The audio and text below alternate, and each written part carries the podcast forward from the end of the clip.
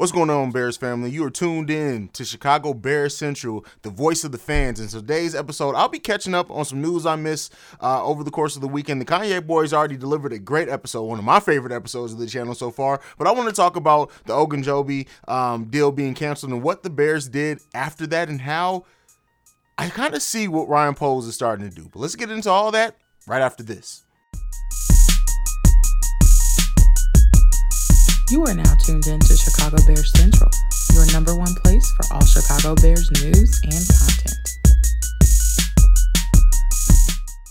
All right, so as has made it all through the NFL world at this point, Ogunjobi's deal was canceled because of a failed physical, which after you think about the fact that he went out in the in the wild card game and it could be his foot, they haven't really said what in the physical was failed, so it could be that, it could be something else that they found in his medicals. But one of the key things that I do want to talk about on this is that I know some some Bears fans have already said that they're kind of upset with the fact that the deal went the way that it was because why didn't they take a look at those physicals beforehand?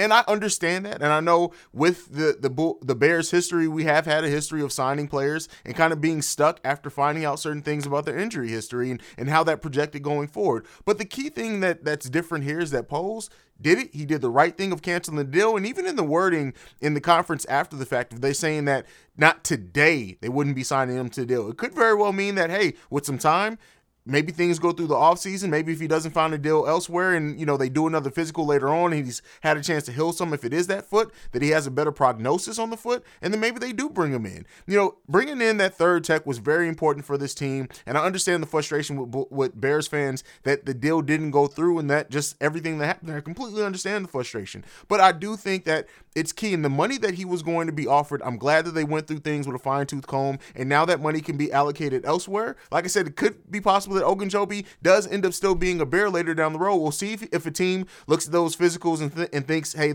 it's enough to take a risk here. It could very well be that maybe not till after the draft or something like that you know maybe he's still out there and then they decide to bring him in you know those things are possible but let's talk about what the what the bears did after canceling his deal. Justin Jones, the, the deal that he was uh, that he was signed for two years, twelve million, came down basically right after uh, the the announcement came they're going to have to cancel out Ogunjobi's deal, and then a couple of hours even after that, uh, Muhammad from uh, was was uh, noted, noted as being signed on a two year, ten million dollar deal, and so he has a history with Eberflus, or, uh, Eberflus. I hate our coach's name, but he has history uh, playing with Eberflus, in which he had a career year last year. He had 17 starts, six sacks, seven tackles for losses, 13 QB hits, and he's only missed one game since 2018. So with that being said, when you look at um the fact that we had to cancel out a deal because of a player's health, and they bring in a player who's been very healthy, who's coming off of a career year, who also has experience working with our coach and this system,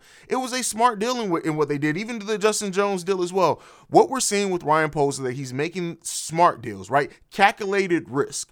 He's not going uh, big and heavy into into any really big deals. The the uh, Ogunjobi deal was the biggest one that he signed so far. Now with that being canceled, um, you know he hasn't really made or attach big money to players. And so with that being said, everybody's talked about the Bears having a hundred and so million dollars in cap space next season. Now keep in mind, the Bears will only have probably 20 players under contract going into next season. So they have to that 100 and, and uh, over 100 million has to be spread out pretty pretty far there, but we'll see what they do with it. But Ryan Poles is making smart decisions with that salary cap. And like I said before, it really does seem like what, what the, the goal is this year, especially now with the deal that the Packers and, and the fact that uh, our, our, our division is not not I don't want to say it's fully up for grabs like it's just it's no team clearly better than the Bears, but they can be competitive in our division. And so putting out a competitive team, uh, allowing Fields time to grow and mature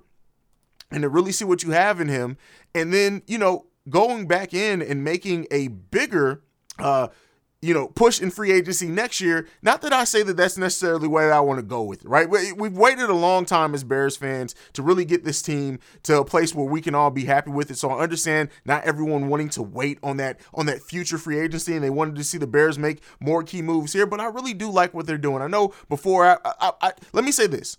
While before in the first couple of episodes here, I didn't see the full vision. I did not see the full vision. Now I am starting to see it.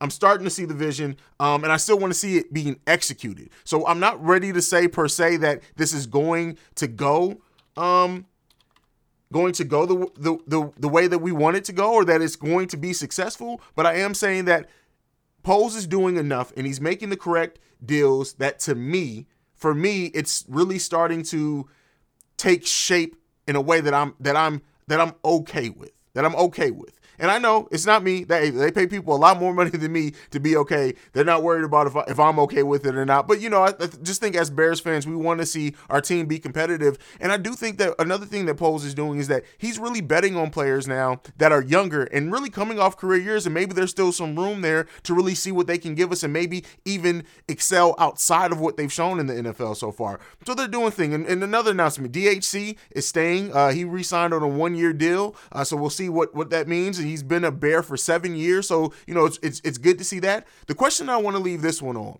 right? Um, these are my thoughts on kind of everything that's happened. The Ogunjobi deal being canceled, it, you know, it, it, things happen. But I want to leave this on, and we'll pick this up on the next full episode when it's me and the Cognac Boys. I want to ask this question. Now, we know that the Bears still have to address some in the offensive line, that wide receiver, we want to see them address as well. They'll probably do that through the draft, especially with Juju signing elsewhere, but we'll see what they do. But one thing maybe that we haven't been looking at do the Bears see Mooney as their number one option at wide receiver? Now, I have said and been very vocal, me and the Kanye boys as well. We want we want Fields to have a big target, right? And uh, Mooney, 5'11, 174 pounds. While he's very talented, and I do, I, I like the player, right? I don't, want, I want to be clear. It's not that I don't like him, but it seems like by way, way things are moving is that he's going to be our number one unless something different happens. So, what do you feel about Mooney being the number one option on the Bears team next year? Like, again, a lot of things remain to be seen, but I want to hear from you guys on that. And we'll pick that topic up when it's all three of us again to really break that down and what we think about it because we haven't really talked about Mooney a lot, even in the conversation about wide receivers for Fields. So, let me know what you guys think about that down below. Make sure you like, share, subscribe, all that good stuff. You can also send us any feedback, questions, comments, concerns. Uh, Chicago Bears Central at gmail.com. And if you want to leave us a voicemail, you can do so at 773 270 2799. That's it for me for today. I just wanted to catch up on the news from the weekend. Thank you guys so much for your support so far of Chicago Bears Central, passing 175 subscribers when there's still five months before the, the preseason even starts. It's been it, it's it's been huge, and, and you know I don't I don't want to you know make it seem like we've had this like huge blow up or anything, but every everything counts. Like the, the views, the likes, everything, the support in the comments. We really do appreciate you guys so much and us helping uh, grow this channel. This is the voice of the fans. That's what we want this platform to be. So we want to hear from you guys, whether it's through text, voicemail, or you just leave a comment down below. Let me know what you think about that Paul Mooney, uh, Paul Mooney, that Darnell uh, Mooney. Comedian, which is one of my favorite comedians. But the Darnell uh, Mooney question that I left there, what do you think about him possibly being our number one receiver heading into the next year? But that's it for me for today. Love you guys. Go Bears. Peace. This has been a presentation of the Break Break Media. Media.